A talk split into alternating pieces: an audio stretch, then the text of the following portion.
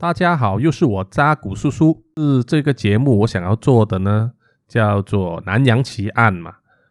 呃，众所周知，南洋呢就是中国以下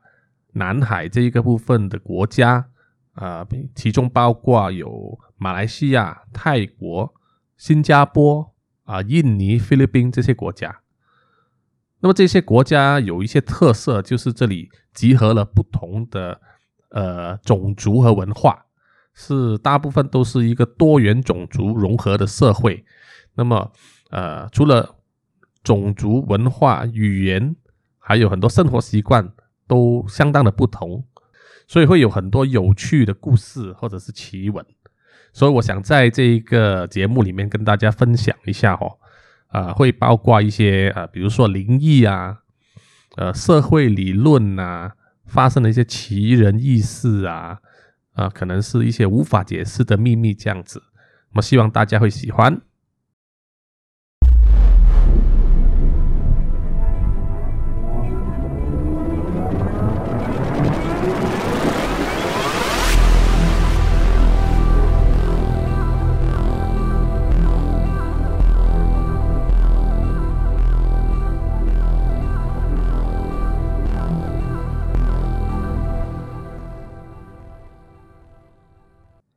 好，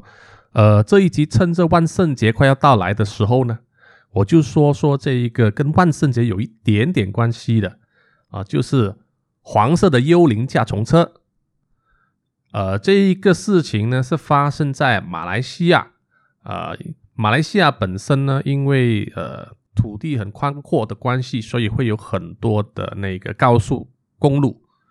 那么这一个就发生在其中一段高速公路呢，是从吉隆坡到啊一个小镇叫做加纳，那么在加纳这一个小镇呢，有一个很知名的地方，就是云顶高原，然后是马来西亚唯一的赌场跟这个避暑胜地，在在两千多尺的山上，所以呃这么多年来都是旅客非常众多，也有很多本地的人也喜欢去。那么我们一般上本的马来西亚本地人呢？就喜欢开车上去嘛，从吉隆坡，呃，如果经过这个嘎拉大道上到云顶的话，其实最快的有些人可能，呃，一小时多就可以上到去了，所以非常的方便。那么关于这一个黄色幽灵驾虫车的传说呢，发生的起源是从一九五五六年开始啊，其实这个有一点谬论啊，是说的不正确的。因为呃发生的场场地啊，这个卡拉 Highway 卡拉大道，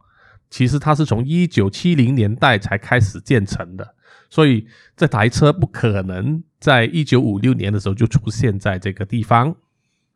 呃，所以更正确的说法呢，这一个传说可能是从一九九零年代的开始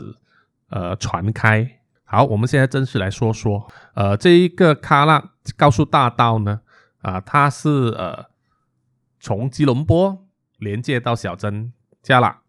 然后呃中间呢还有其中一段呃有一个隧道，我们一般上称为云顶三角隧道。如果开车上去云顶的话，一定会经过。那么故事的主角呢，这个黄色驾虫车呢，那么大家可能都很熟悉，驾虫车就是那个德国的 Volkswagen。呃，富士维根，呃，一代经典车款。那么这一台呃幽灵车的主角的车型呢，啊，一是旧款的驾虫车，啊，大约是可能一九四十多到一九五十多年代的车款。因为呃这一个旧款的驾虫车呢，一直生产到二零零三年，呃停产。那么新款新全新设计的这个驾虫车呢？是从一九九七年开始才呃推出的，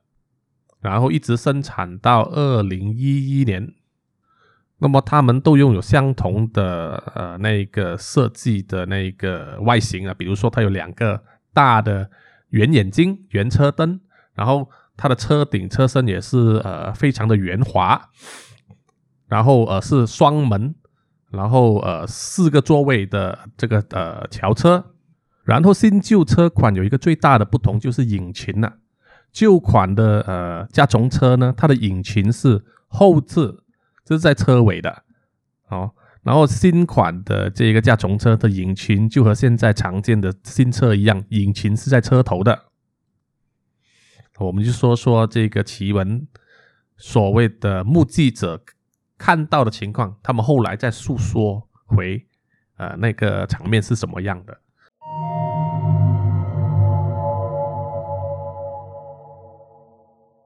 根据目击者所传说呢，他们在这个嘎嘎拉汉呃高速大道，从那个云顶高原的出口那边开始的路段，如果你是在晚上的话啊，漆黑的晚上，在那边开车的话呢，你就有可能会在你的前面的视野发现这一台黄色的甲虫车。那么这一台甲虫车一开始你第一次遇到它呢？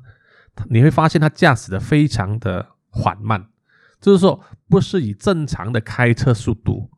那么，呃，由于这一个加拉高速大道的车的路线呢是双线的车道，就是说，呃，马来西亚的车况其实是比那个香港和台湾都较宽，所以就算是双线车道的话，其实可以同时呃容许三台车同时经过的哦，同时走的。但是我一般上，我们两台车在两条线的话呢，你要各车是非常容易的哈。那么这个事主呢，就发现他的视野前面出生出现了一台黄色甲虫车。这一个事主后来就想象说：“哦，你太慢了，这怎么样？”他就各车嘛，他就驶出去右边的车道哦，因为马来西亚是在右边开车的，所以他驶出右边车道，各过了这一台呃甲虫车。然后加速的往前走，然后又切回左边这个车道。那么很快他就发现呢，开着开着开着，他前面又再出现这一台黄色的甲虫车。这个是非常不可思议的，因为事主就心想，他明明已经割过了这台车，他也没有发现这台车有加速的超越他在他前面呢。那为什么这台车会出现在他前面呢？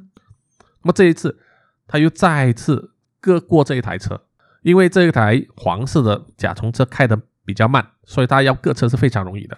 那么第二次他又在割了，OK，又在加速在前面走。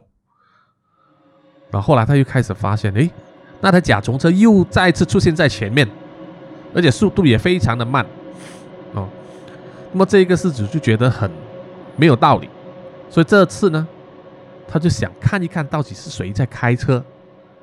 所以这个车这个事主呢，就把他的车开去右边的车道。当他要加速，把车并排在这一台黄色甲虫车旁边的时候，这个事主向左边一看，他就发现这台黄色甲虫车里面呢，居然是没有驾驶人的。哦，这台车是没有人驾驶的。那么这个事主发发现的时候呢，就马上吓出了一身冷汗。他说：“不可能吧？”心里面就有一个那一个所谓的潜意识，就马上加速逃跑，所以他把车开得非常快，各过了这一台呃黄色的甲虫车，那么继续的在这个高速大道上飞奔。他开车开车的时候，心里就一直胡思乱想嘛，左思右想，他讲该不会是真的是见鬼了吧？然后呢，他就开始发现他的车的倒后镜呢，黄色甲虫车的车灯从后面很快速的逼近。很快速的靠近他的车尾，尾随着他，然后又很快速的从右边切过他的车，进入他前面的车道，挡在他的车前面。这个时候，黄色的甲虫车忽然间刹车，那么这个事主呢，他也前马马上的反应过来，就马上踩刹车，哦，车几乎要停下来了，还好。没有撞上这一台黄色甲虫车。那么这时，这台黄色甲虫车还是继续的行走，走在他的前面。那么，呃，这个事主在这个时候心里非常的害怕，非常的震惊，但是他还是要继续在这条路上开，因为如果不开车的话，他没办法回家，所以他就一直保持一个速度，尾随在这一台黄色甲虫车后面。所以就这样子，这个事主一直开，一直开，一直开，直到开到一条比较光亮的高速大道上，哦，已经靠靠近那个收费站，就会开始有很多路灯。诶，这一台黄色的甲虫车忽然间不见了。然后据说呢，这个人后来有一段时间都没有好运，一直都遇到很多呃很麻烦的、很不幸的事情。啊，后来呢，也有很多呃类似的目击者的事件传开来。那么大家所说的呃说法都很相似，就是说他们在晚上的时候，在这条加勒呃高速大道呢，就会遇到这一台黄色的甲虫车。如果遇到这台车的人试图各过他的话呢，这台甲虫车很快就会出现在他前面。而且这些人都曾经说，他们看到这台甲虫车里面是没有人驾驶的，所以这个传说一直这样子传开来，传得沸沸扬扬。那么遇见的人也说，你可能是我们说当黑了嘛，就是说会这是一个不幸的预兆。那么这些人呢，就要马上去呃神庙里面找神拜拜啊，收金这样子。至于这一个。黄色甲虫车的因由呢是怎么来的呢？根据传闻呢，这一台黄色的呃甲虫车以前是属于一对夫妇的。那么这一个妻子呢就红心出墙，然后把她的老丈夫杀掉，就霸占了他这台车，然后开走了。那么这一个老婆呢也忽然间。因为这台车出事故而死亡，那么这一个被戴绿帽的男人呢，就把他的灵魂寄宿在这一台车上。他这一个充满怨念的灵魂呢，就会常常在这一个高速大道上寻找那一些时运低的人，就是我们说运气不好的人。当然，这个说法没有人能够证实它的真假。在这一条嘎拉高速大道上，是不是说一直都呃平安无事呢？不是的，这一条大道其实也发生过很多车祸，夺去很多人的人命。其中，在一九九零年二月二十八号，就有一一台这个载人的旅游巴士，在这个嘎拉高速大道三十点九公里左右。离这一个云顶三角隧道，呃，五公里之外的这个马路上，这一台旅游巴士呢，就撞上了啊两台这个卡车，我们叫罗里了，另外两台这个计程车，还有另外六台私家的轿车。这一场意外呢，就造成十五个人死亡，另外十六个人重伤。另外，在二零一三年八月二十一号。有一个载满了五十三个乘客的这个旅游巴士，在这一个云顶三角隧道附近的山道上失控，整台旅游巴士呢掉进山沟里面，造成三十七个人死亡，十六个人重伤。这个也可以说是马来西亚死亡人数最多的车祸。当然，这些车祸呢，可能跟这一个黄色的。甲虫车没有什么关系，但是有常常在这条马路上开车的计程车司机啊，或者南上北下的商人呐，这些人都说呢，加拿大道其实是很阴的，充满阴气。那么这个传说呢，哦，在我们呃今年二零二零年万圣节快要到来的时候呢，就有富士维根在马来西亚呢。就做了一个相当简短而且有趣的一个 video，介绍这一个黄色甲虫车的传说。这个 video 呢，在 YouTube 上啊受到很多人的点赞和观看，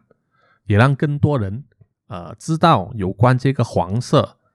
甲虫车的传说。那么根据呃目击者呢，或者是坊间的传言，就建议说，如果你真的有一天，开车在这个旮旯高速大道上遇到这一台黄色甲虫车的话，请你坚守三个原则：第一，慢慢的驾驶；第二，小心的驾驶；第三，千万不要越过这一台车。那么你应该就能平安无事的回到家。好了，那么今天这一集的黄色甲虫幽灵车呢，就到此为止。我们下一集再见，拜拜。